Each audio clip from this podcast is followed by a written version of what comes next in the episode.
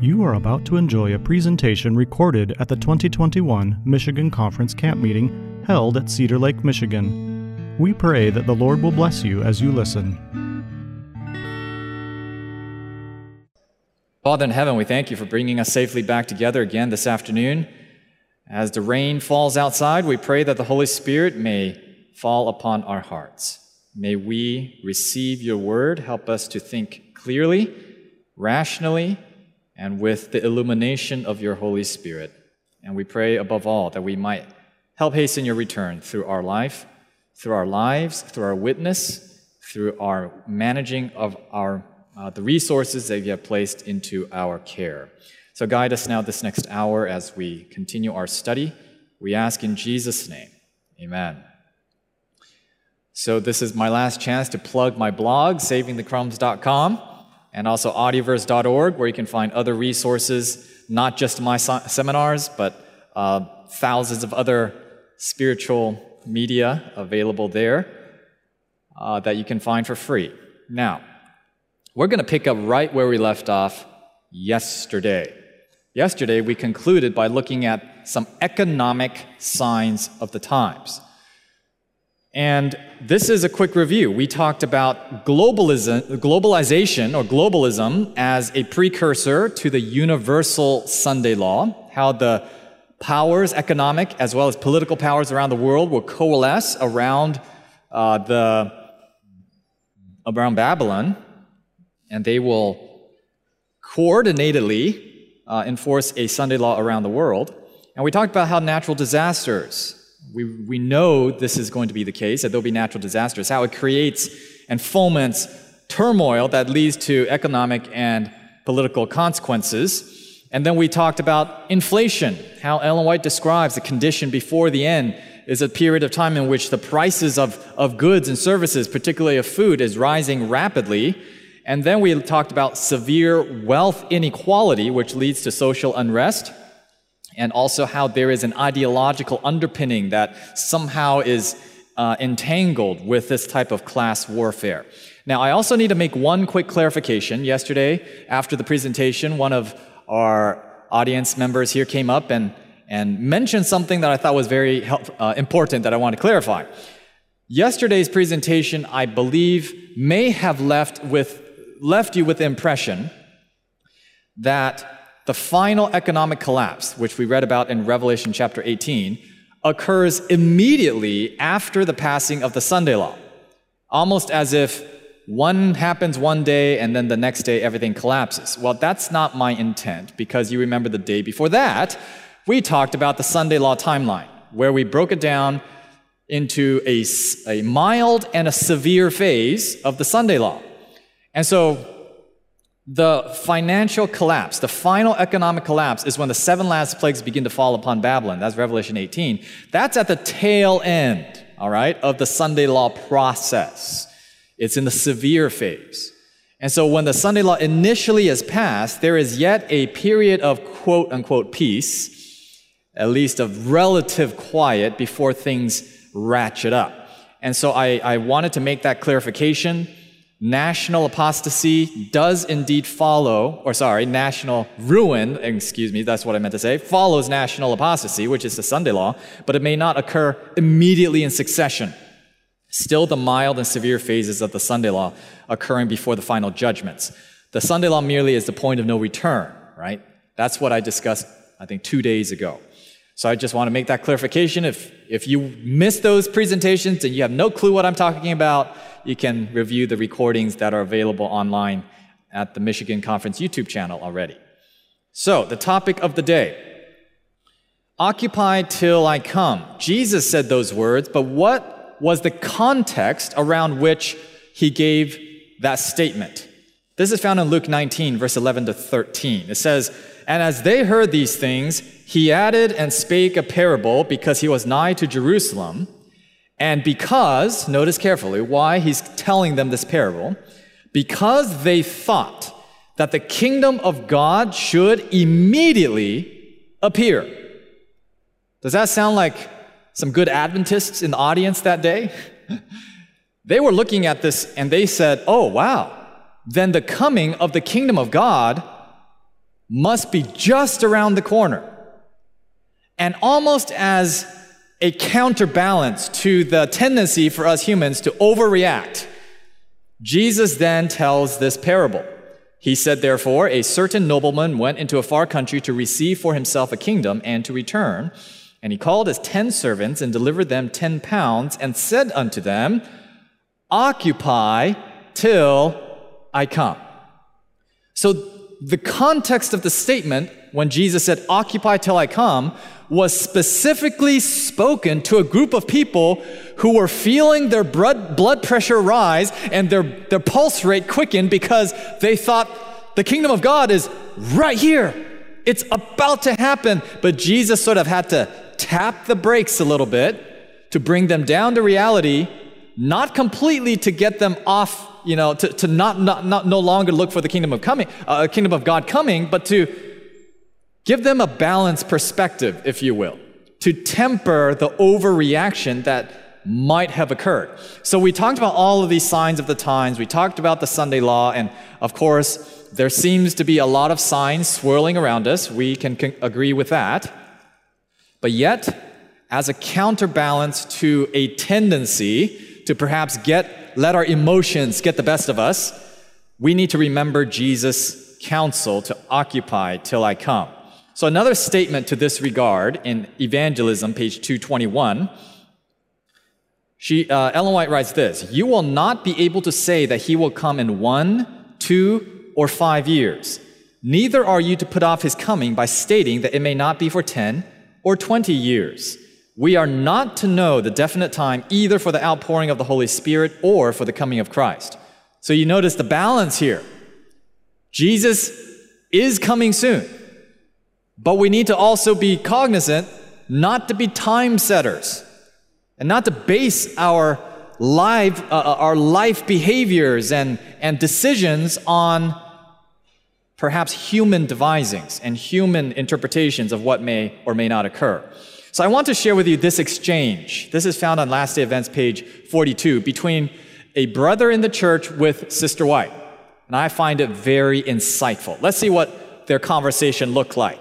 One brother said to me, Sister White, do you think the Lord will come in 10 years? Haven't we all had this conversation? Maybe even here at camp meeting. We've talked about, we may have said, I don't really know if the Lord is going to tarry longer than 10 years. I don't know if my daughter is going to be able to go to college and get married and so and such and such things, right? We we have these conversations because we long to see that day. But notice Sister White's response. What difference does it make to you whether he shall come in two, four, or ten years? Why, said he, I think I would do differently in some things than I do now, or than I now do, if I knew the Lord was to come in ten years.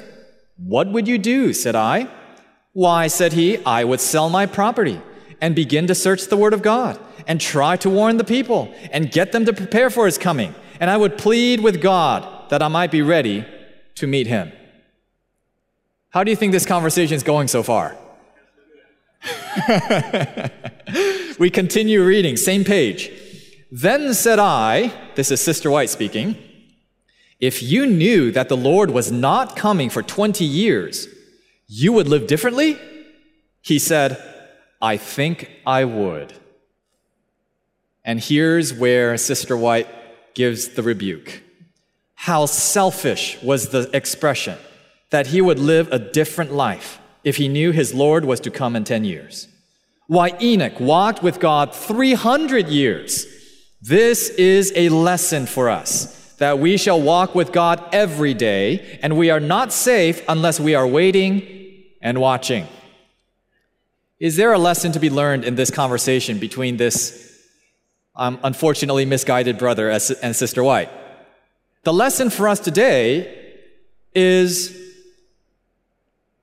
how are we arranging our lives in light of the nearness or potential delay of the second coming? Are we making decisions differently based on what we project might happen in the end times or the nearness or the distance of the second coming? The principle she's saying is we should live and act and make our decisions according to the same principles no matter when Jesus is coming back. Amen?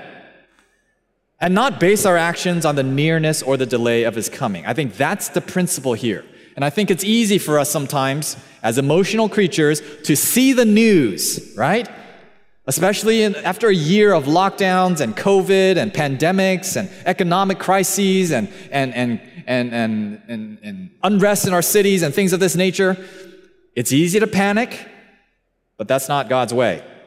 A couple more statements to buttress this point. Mind, Character, and Personality, Volume 2, page 470 says this Don't make a time of trouble before it comes. You will get to it soon enough, brethren. We are to think of today, and if we do well the duties of today, we will be ready for the duties of tomorrow. Okay? The duties of today, keep that word in mind. We're going to see it again right here in uh, Selected Messages, Volume 3, page 383. Many will look away from present duties present comfort and blessings and be borrowing trouble in regard to the future crisis. Borrowing. We talked about getting into debt. Now, this is one debt I don't want to get into. Borrowing trouble, right? This will be making a time of trouble beforehand, and we will receive no grace for any such anticipated troubles. We are to wait on our Lord, uh, wait on our Lord. Jesus will be an ever present help in every time of need. Are we catching the essence of what Sister White is talking about? To be ready for the time of trouble ahead of us, the best way is to be faithful to the duties today. To live in accordance to the principles, to be faithful to what we are already shown, the principles that are already revealed, and not run before God looking for something else to protect ourselves for the time of trouble ahead. So, this leads us back to the question of our day. So, then how do we occupy? Jesus says, Occupy till I come. Live in accordance to the, the revealed will of God that you already have in front of you. And he's speaking to those who believe that the kingdom of God is imminent.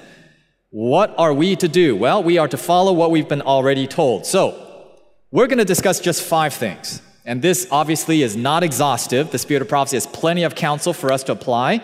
Not exhaustive by any means, but in light of what we discussed yesterday and also the day before, and you'll see we're going to tie in a lot of the principles we've discussed earlier in the week as well, we're just going to highlight five things today. And the first thing, how to occupy till Jesus comes, how to be faithful to our duties today, is to simplify our lives. And you can probably guess, I would say that coming from a guy with a blog called Saving the Crumbs. We had a whole hour earlier this week talking about gathering up the fragments, and this is the reason why. Because the less we need to live on, the less our lifestyle has inflated, the easier it is to live with a spirit of contentment, and the easier it is to go through a time of trouble. Country Living, page 32. It says this It is no time now for God's people to be fixing their affections or laying up their treasure in the world. The time is not far distant when, like the early disciples, we shall be forced to seek a refuge in desolate, and solitary places. Instead of spending our means in self gratification, we should be studying to economize, to gather up the fragments, to save the crumbs. Testimonies for the Church, Volume 5, page 152. It is now that our brethren should be cutting down their possessions instead of increasing them. We are about to move to a better country, even a heavenly. Then let us not be dwellers upon the earth, but getting things into as compact a compass as possible. So this reminds me of the, uh, the session we talked about when to sell everything. We need to be laying our possessions on the altar, being willing to let it go whenever God asks when and how much to sell. And here's the thing in a practical sense, we, we talked about inflation yesterday, and that's really one of the conditions that we should expect at the end of time. A lower rate of consumption in our lifestyle helps to offset higher inflation. I mean, that's pretty logical, right? That's common sense. The less you spend, the less you will be affected when prices of goods and services inflate.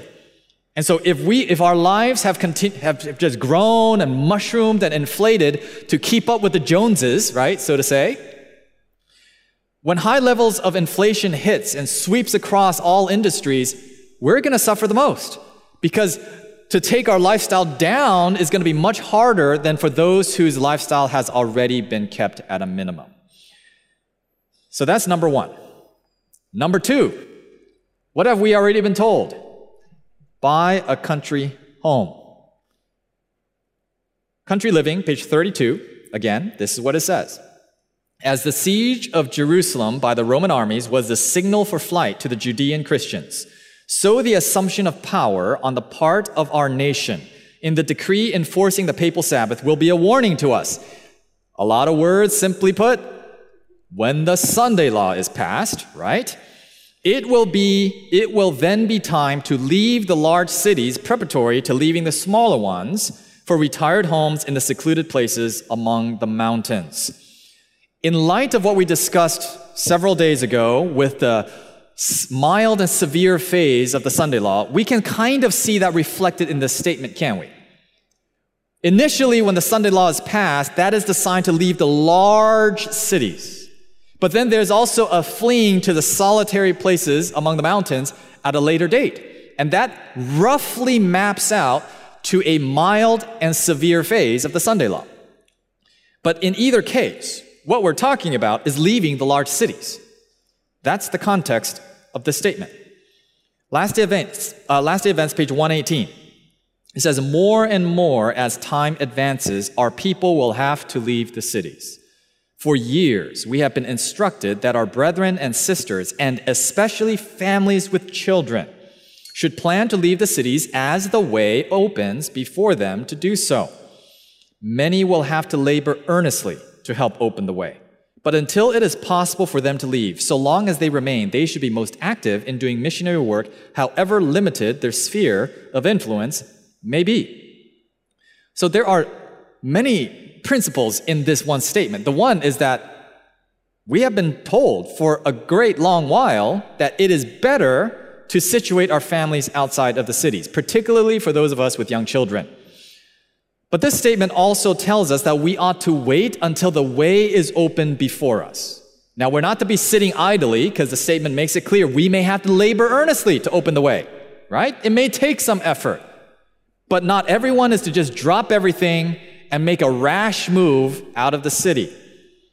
And if we are to remain in the city, we are to be doing missionary work. We're going to come back to this point a little bit later, but I do want to just introduce that concept into your minds right now.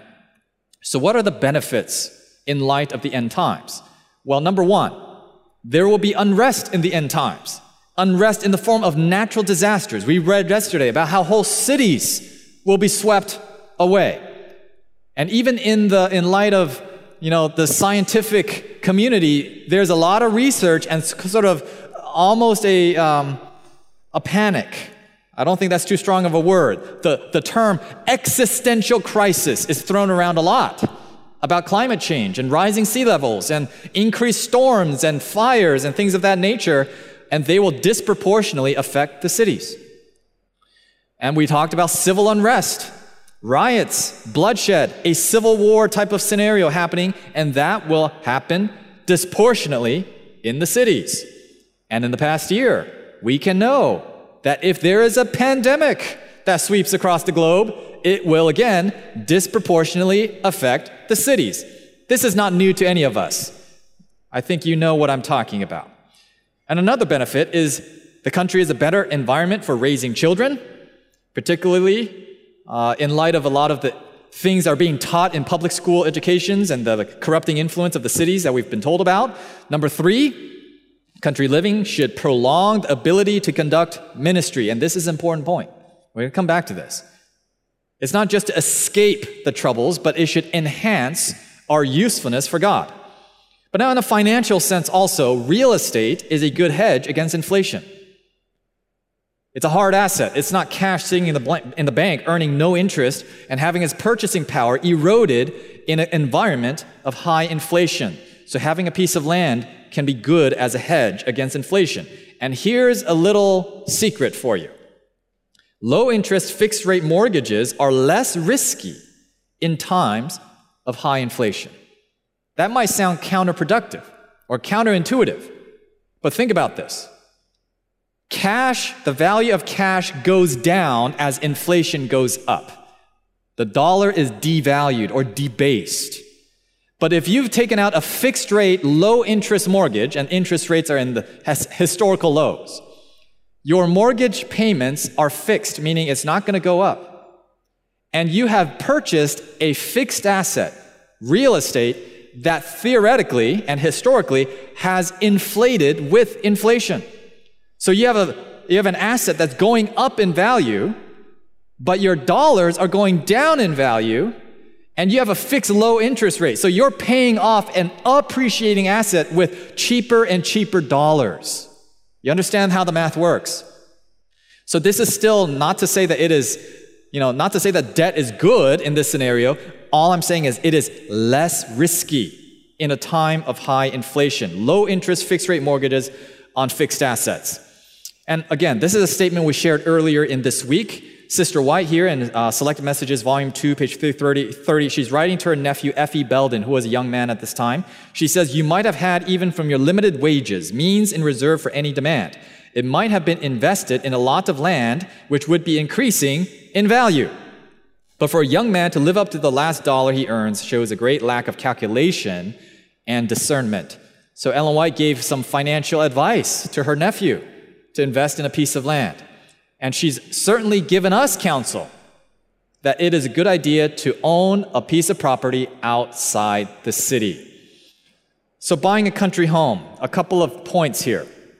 Even if we are not buying a country home directly, it still may be worthwhile to start building equity in a starter home first during a time of elevated inflation. And this is partly because of what I just said about the appreciating asset the, the value or the, the, the lower risk of taking out a mortgage at the current time. And also, I will remind you back to the presentation where we talked about how to buy a house. You remember that? In many cases, it is better to have equity building in a smaller property than to simply go for a big property. And if you're not able to afford the down payment for a big property in the meantime, that may make that strategy even more valuable because inflation may outpace your ability to save for a down payment. And point number two, this is actually right in line with what I'm saying. Equity in a home should keep pace with inflation better than cash in the bank because cash is losing value while your property is increasing in value.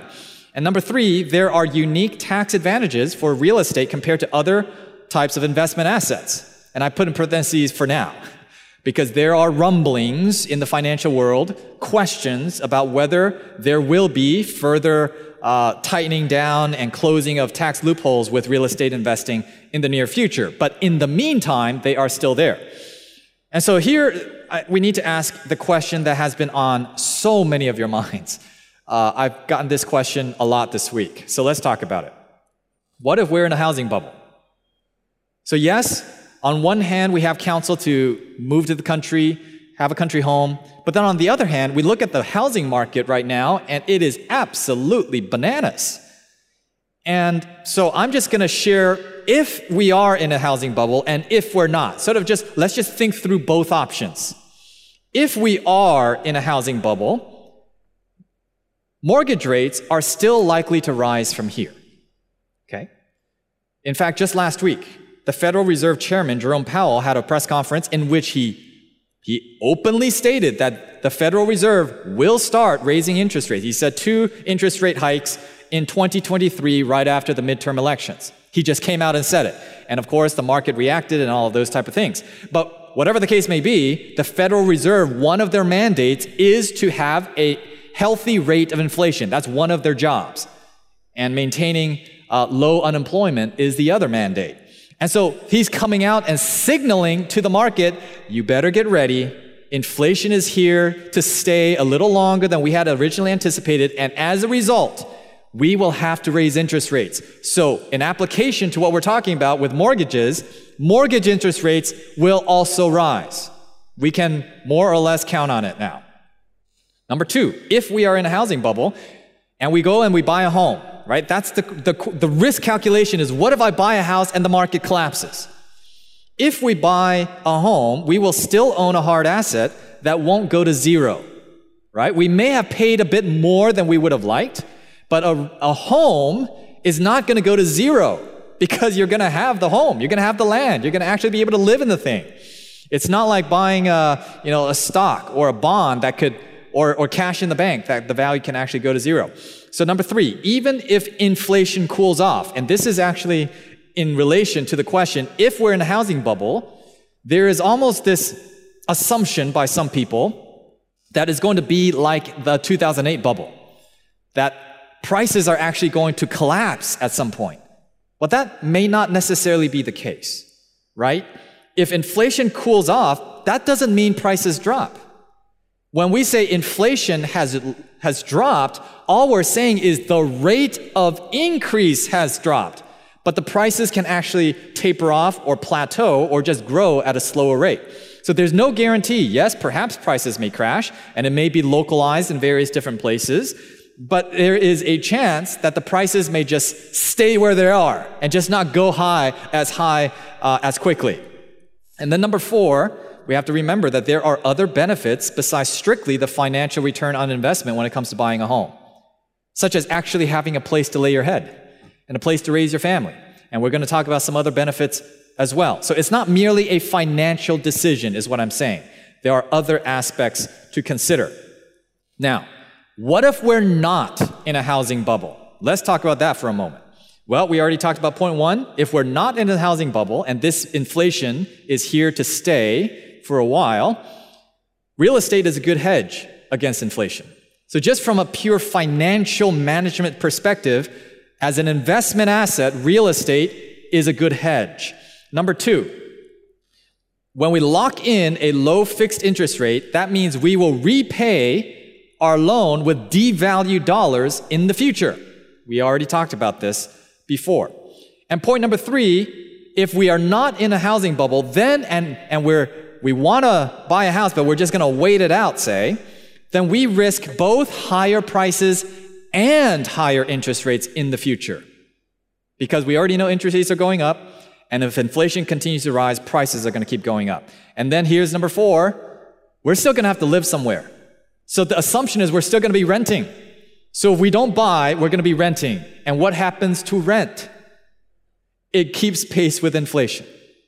Year after year, the landlord is going to keep ratcheting up the rent, and we're going to be hit with a triple whammy.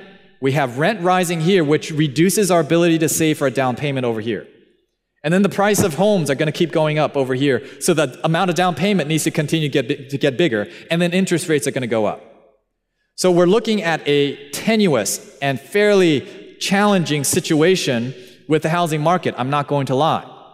And so when I look at the situation, it's a matter of what are the trade offs. There is no one silver bullet solution.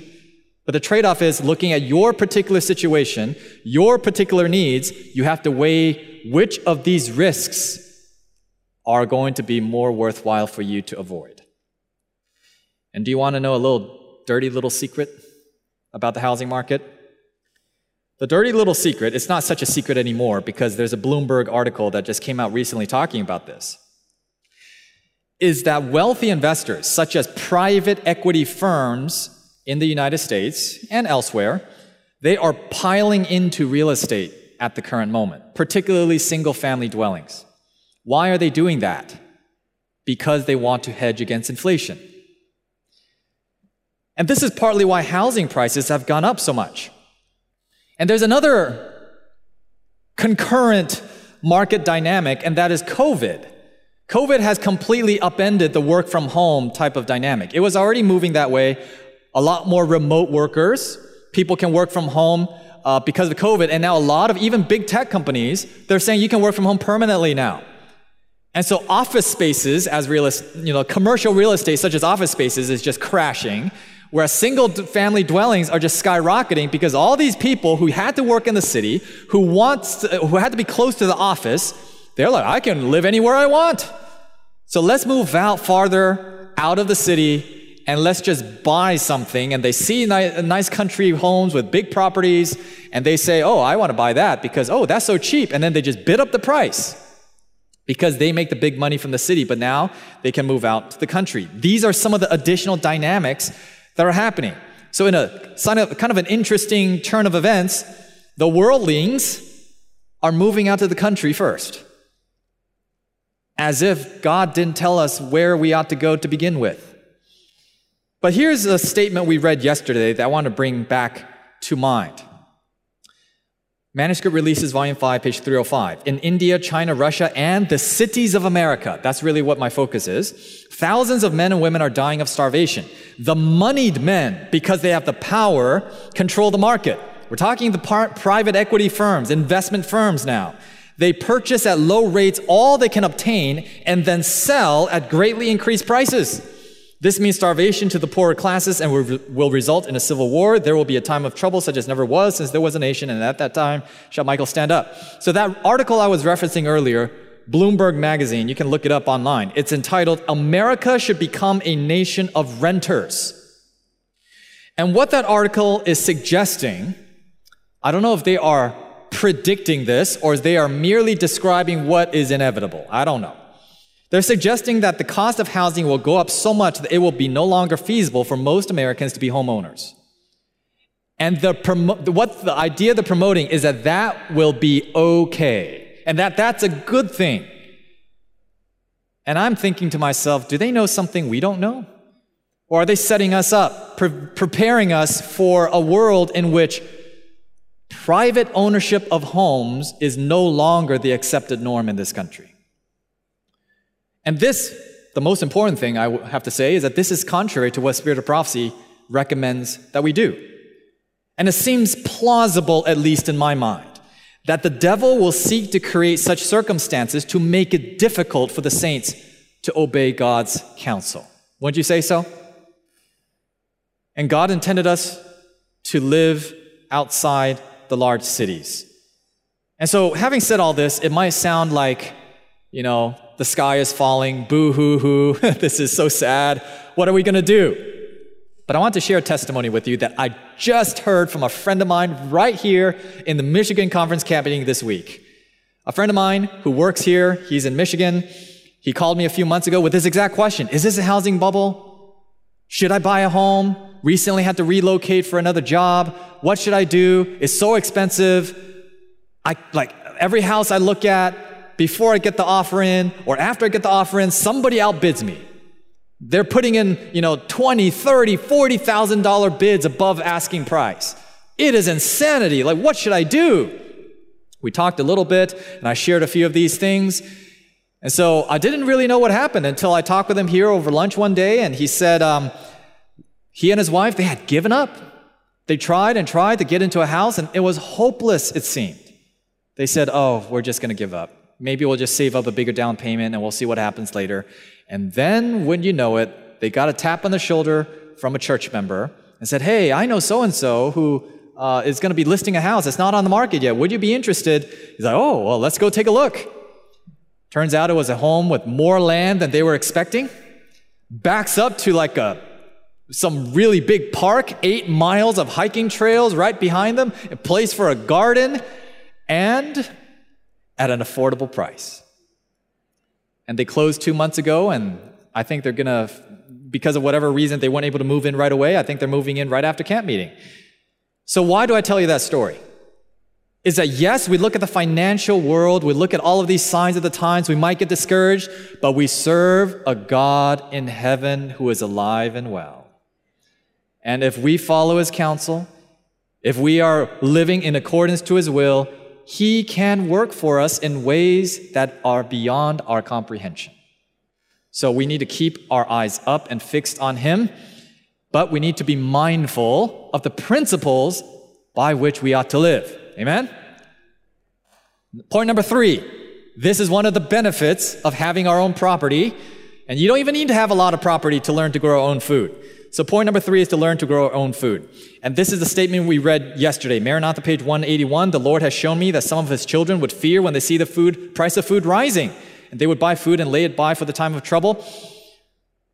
Food is going to be an issue, we're told. And so, what's the solution? Adventist Home, page 141. Again and again, the Lord has instructed that our people are to take their families away from the cities into the country where they can raise their own provisions. For in the future, the problem of buying and selling will be a very serious one. I think we've all heard this statement. And another dirty little secret from the finance world. Do you know that many of the richest people in the world, people like Bill Gates, people like Warren Buffett, they are the largest owners of farmland in the United States. The rich people in the world are buying up farmland. Maybe they know something we don't know. Or maybe they're simply catching up with what we've already been revealed that the issue of food and provision will be an issue in the end times. Country Living, page 18, this is one of my favorite statements to this effect. Many are unwilling to earn the bread by the sweat of their brow, and they refuse to till the soil. But the earth has blessings hidden in her depths for those who have courage and will and persevere to gather her treasures. Fathers and mothers who possess a piece of land and a comfortable home are as kings and queens. I remember in academy, I had to work on the farm. I was in a boarding academy and working the hot summer, sweat dripping down my face. And I remember I heard this statement in chapel, and I'm like, that makes no sense. I do not feel like a king or a queen out here right now. But all of a sudden last year, COVID swept across the land. There were shortages of food. You remember when you know the, there were lines, you know, and, and, and, and grocery stores where sh- uh, shelves were bare because supply chains were cut off, and of course toilet paper, you know, that was a big thing that was missing. Cities went on lockdown all of a sudden there was a sense of panic. People were saying you better store up food because you may not be even allowed to go to the store because of the virus. All of a sudden, I began to understand this statement a little bit more. And I want to show you some evidence of that. So, all of the next few pictures I'm going to show you were all taken during the pandemic, okay? And uh, of course, it's a great excuse to show off my, my daughter. So, here we have elephant garlic as big as her head. Sweet potatoes, all, all grown and raised and harvested during a pandemic. These are, this was our pea garden, and, you know, we, we did the little, you know, exercise counting how many peas we picked, and of course we enjoyed eating them too. And I also mentioned a few days ago, I, I grow a lot of figs, and so here's my little fig bug. Little Miss Figgy, I call her. And she collects our figs. We go out every day and we have our nice fig plate for supper each night. And there you have it, uh, one of our rainbow fig plates. This is what it looks like to live as kings and queens, in my humble opinion. And in the end times, we are told what is already going to take place. And so that was point number three to learn to grow our food. And I will also mention this. Even before moving out into a country. You don't need to have a giant, you know, multi-acre type of farm to start learning how to grow your own food, right? Container gardening is a thing. You know, just have a little grow box or or some of those types of things. It's a great thing to get started to learn. All right. Number 4, we need to keep moving here. Start a business. That is another uh, piece of advice in light of the times in which we live. Why do I say this? Not just any business, but missionary entrepreneurship. The Apostle Paul was an entrepreneur. Did you know that? He was a small business owner. What was his, what was his small business? What did he sell? He was a tent maker. That's right. And he made it clear in various places that he could have and he had the right to live off the tithe. He was a gospel minister. He could have, but he wanted to leave an example of lay ministry. And so I'm speaking to us now as lay people. If you're a pastor, you know, yes, there are counsel, uh, obviously counsel to dedicate your attention to, to the flock of God and all of that. So I don't want to get our, our messages crossed here. Speaking to the lay people, notice what it says. uh, Country Living, again, page 22. The lay members of our churches can accomplish a work which, as yet, they have scarcely begun. None should move into new places merely for the sake of worldly advantage. But where there is an opening to obtain a livelihood, let families that are well grounded in the truth enter one or two families in a place to work as missionaries. So this is one of those things about how do I know when I can move out in the country? Well, you need to be able to make a living to support your family. She makes that clear. But what is, what's going on in our environment today, in the economy today, is that it is becoming easier to earn a livelihood anywhere. What am I talking about? Well, I mentioned earlier the work from home arrangements. The people of the world are already figuring this out. There are also all sorts of online businesses. The internet has unlocked an entire industry and marketplace. The digital economy and these types of things create more opportunities for people to earn a living without having to be tied down to a certain location. And so, with this in mind, there's more flexibility to move out into the country. And we know that COVID has simply accelerated this trend that has already been happening in the workplace. And again, in light of the inflationary pressures that we are seeing, by being in business offering goods and services, we place ourselves on the receiving end of the rising inflation rather than on the paying end. Just the example is if you would you rather be a renter or would you rather be the landlord when inflation is going up? Would you rather be paying more and more rent every year or would you be the, like be the one collecting more and more rent every year? Right? That's a very simple calculation and this is the mindset of a missionary entrepreneur putting yourselves in a position, yes, you're still serving the community, you're providing a good and a service to someone rather than merely being an employee. And this self reliant independence, again, may prolong the ability to do ministry. And that's ultimately the point. It's not to earn, you know, unlimited sums of money. It's not about getting filthy rich. It's to put ourselves in a position of greater independence to be able to be useful to God for a longer period of time. So, point number five this is our last recommendation uh, things that we have already been told to do. Increase our systematic giving. Now, we've all heard the saying, you can't take it with you when you die. But did you know that you can send your treasure on ahead? This is found in the Spirit of Prophecy. Testimonies for the Church, Volume 3, page 249 says this Every opportunity to help a brother in need or to aid the cause of God and the spread of the truth is a pearl that you can send beforehand and deposit in the bank of heaven for safekeeping. There will be no inflation, no stagflation, no hyperinflation, no deflation of our assets in heaven. Amen? No financial collapse. We don't have to worry about that. The bank of heaven is the safest place to put our money. Review and Herald, July 1, 1890 says the only safe place to deposit our treasures is in the bank of heaven. Every deposit made in this bank will accumulate abundant interest. Isn't that great? All upside, no downside. You will be laying up in store for yourselves against the time to come. There appears to be an actual bank in heaven, right? As Adventists, we believe that there is a sanctuary in heaven. Looks like there's a bank there too. And I don't know why we need the, the treasures up there. Maybe it'll be for our building our country homes out there or, or whatever it might be. But that is the best place to invest our money ultimately. So laying up our treasure up there, just a few reminders, refreshing our minds, some of the principles we've discussed this week. Remember that the Lord may call us to sell at any time to give to his work, and it may be well before the Sunday law. And also selling will primarily be to advance God's work and not to merely preserve our assets. But even if God doesn't call us to give everything right now, in order to be faithful in giving 100% then in the time of trouble, we must be faithful with our 10% now. Right? The generosity muscle has to be exercised. And also in light of inflation, right? I'm actually I'm in charge of a ministry.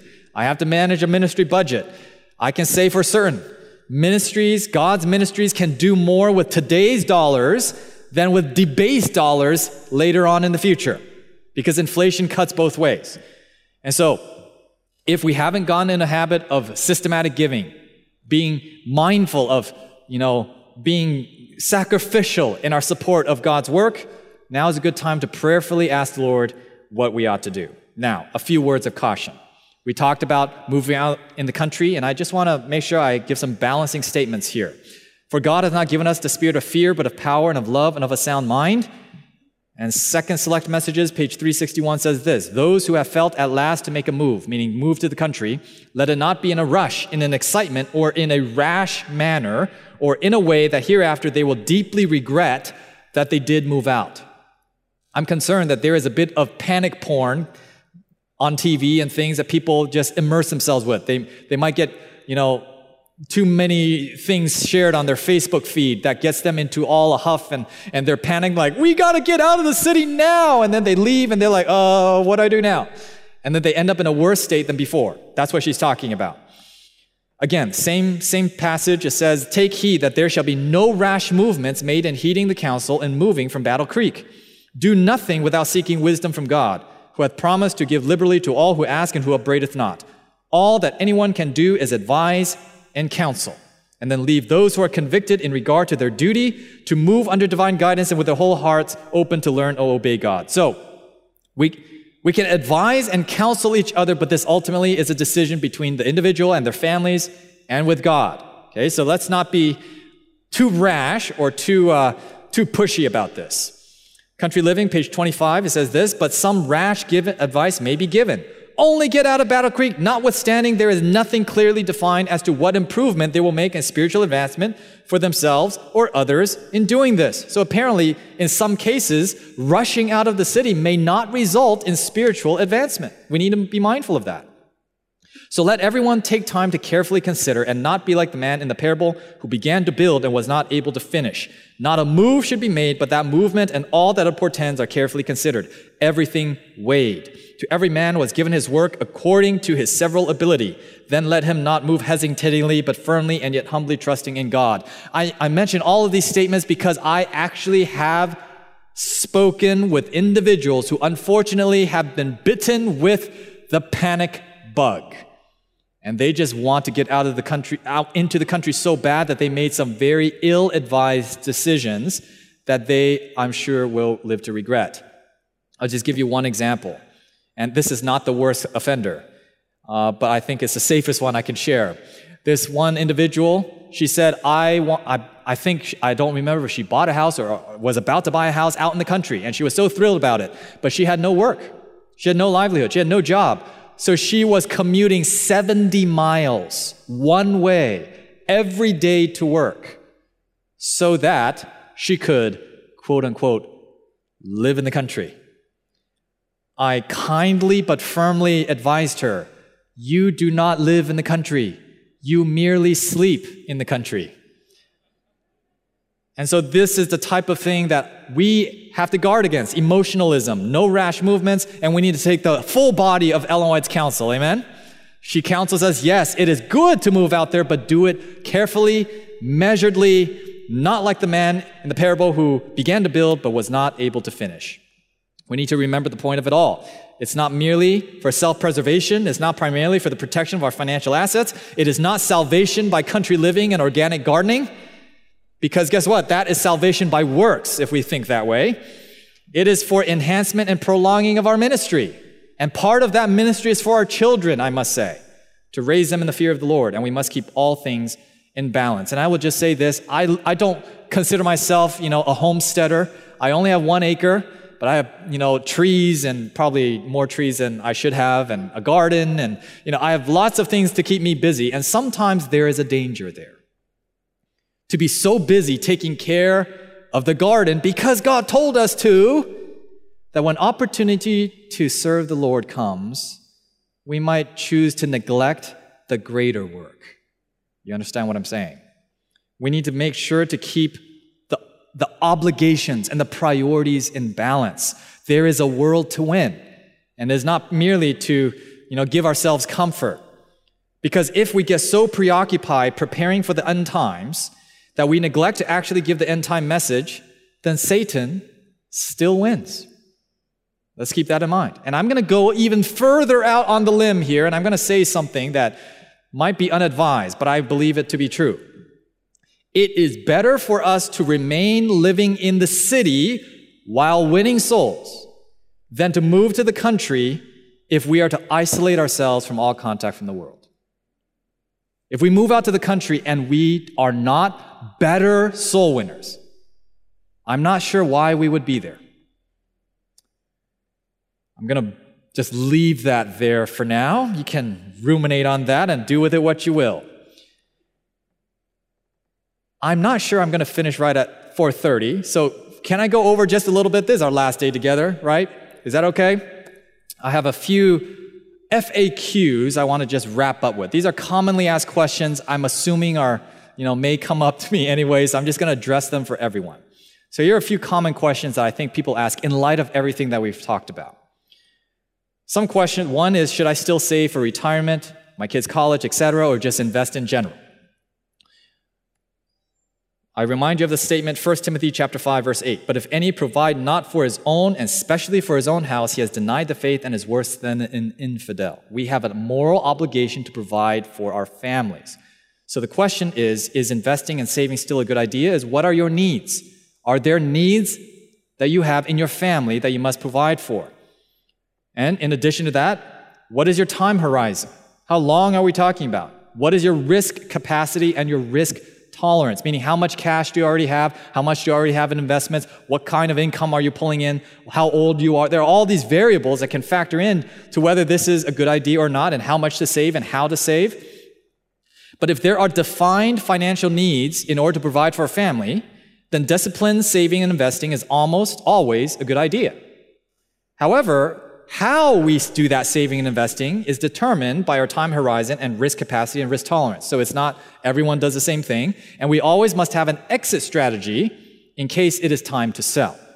And what the, do I mean by exit strategy? It means we need to understand the process, the cost, the time involved to liquidate whatever you know, assets or investments we're talking about. And ultimately, there's no one size fit all approach. So if your situation is complex, it is worth discussing with a financial planner and hopefully one that is that fears the Lord and one that understands our end time perspective. So another frequently asked question in light of all this talk about inflation is what about gold and precious metals as a hedge? This is a very conventional knowledge, right? Conventional investment advice. Inflation, you hedge it with gold or precious metals. Now, here are my my opinions, my two cents. It's worth what you pay for it, all right? Good and gold and precious metals have generally been reliable in hedging against inflation. However, if we're looking in the end time final crisis scenario, there is no market on the other side to sell it back into. Right? Historically, in previous markets, there might be a market dip, and then we come out on the other end. But if we're if we're talking about the final crisis, this is the end. So there is a question as whether that is the best use of our funds, but if you're looking at more near term, it might be a different uh, calculation. But there is also the fact that gold has not always kept up with inflation in all circumstances. And another dirty little secret about gold and precious metals, there are costs just to hold that asset. Because if you have physical gold or, or silver or platinum, whatever it might be, you have to store it somewhere. Now, if you're going to store it, you have to make sure that it's secure, and then you have to have insurance on it. And then how are you going to transport it? Do you trust, are you going to just like put it with the USPS? are you, or the UPS guy? Drop it at the front door? Are we really going to do that?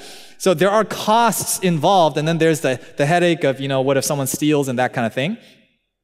And also, gold and precious metals really is useful to be viewed only for downside protection. They are not a pr- productive asset. It's not like a business or farmland or something to that effect. It doesn't pay you interest, for example. And in a time of growth, they underperform other protect- uh, productive assets as well. And I say this last line tongue in cheek would you rather have food or would you rather have gold bars in the final crisis? You just have to think about that. If there is a market collapse, which we are describing here, and people are going hungry, I have a feeling I know which they're going to prefer, right? But having said that, is it worth, is it inappropriate for everyone uh, to consider gold? No.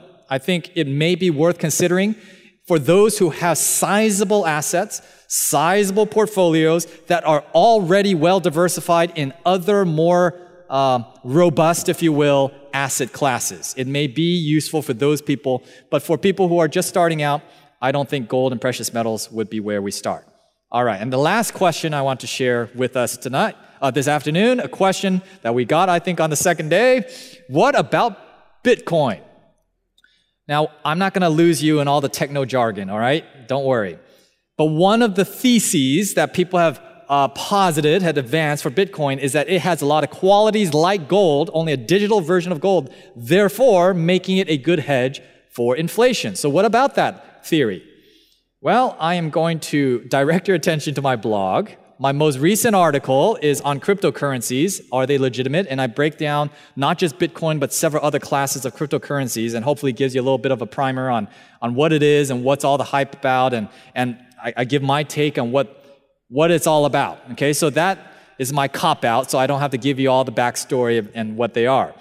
But in summary, I do believe that in theory, in theory, uh, Bitcoin, particularly Bitcoin, not all cryptocurrencies, but Bitcoin, has qualities that should make it a good hedge for inflation. However, it's only 12 years old. It hasn't been in inflationary times. It's only existed during a time of low interest rates. It's, it's during a time when the stock market has only gone up. We haven't had a bear market and, uh, or big bear market uh, during the time that Bitcoin has been around, really. And so it hasn't truly been put to the test yet. So I think the jury is still out. That's what I think. However, I am positive on cryptocurrency and blockchain technology in general. I see it as sort of a Web 3.0 it can really increase the innovation in the internet space in many ways, but it is difficult to promote it as a form of investment to the average person right now. And there are a gazillion reasons why, which I outlined in my article. It's not that the technology is, you know, a lot of people say Bitcoin is just a scam, it's just a scam. Well, I'm not so sure it's just a scam, but there are a lot of scammers in the industry of cryptocurrency, so it is worth being careful. And finally, Having a currency in the world that's not controlled by any central authority sounds intriguing in light of our end time globalized economy, which we've talked about in prophecy. Will it prolong the ability for freedom to continue? I don't know. It remains to be seen. And I am very intrigued, and you know, I will be keeping my eye on it, but I have certainly no definitive answer for you today. So I know this is sort of a cop out answer, uh, but I think the jury is still out and we're still early uh, for Bitcoin and cryptocurrencies. But I did want to mention that because I figure at some point someone's going to be wondering uh, that question. So, our last statement. Our last statement to really wrap up our whole week together evangelism, page 221. His followers are to be in the position of those who are listening for the orders of their captain. They are to watch, wait, pray, and work as they approach the time for the coming of the Lord. That sounds to me like occupying till he comes, doesn't it? But no one will be able to predict just when that time will come, for of that day and hour knoweth no man. So, how ought we to be? What state should we remain in? Let's remain faithful in obeying God's revealed will. Let's do what He's already shown us. And let's carry out faithfully our present duties today. Let us occupy till he comes, and may we be faithful until that day. And I take it back. I am one minute early. How about that? We are finishing on time. So let's bow our heads together and let's close with prayer. Father in heaven, we thank you so much for the practical counsel you give to us. We are not following cunningly devised fables, but we have the more sure word of prophecy to guide us. Lord, may we also take to heart the counsel not to be emotional in our decisions, particularly as we see signs occurring so rapidly and with such intensity around us. It's easy to get frightful and to be anxious. Lord, you have told us so many times to fear not, for you are with us, and you will be with us till the end of the age. And so may we move deliberately, measuredly, based on principles that you have clearly revealed. May we rest our actions on a, a plain, thus saith the Lord.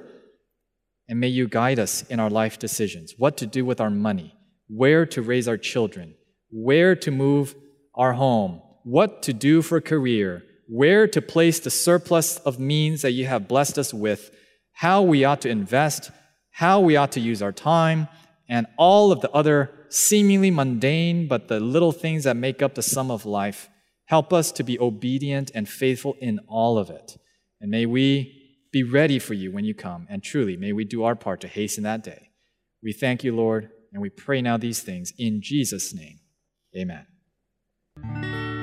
To listen to more of these presentations, you may visit the audio archives at misda.org/audio2021 or search for Michigan Conference Camp Meeting wherever you get your podcast.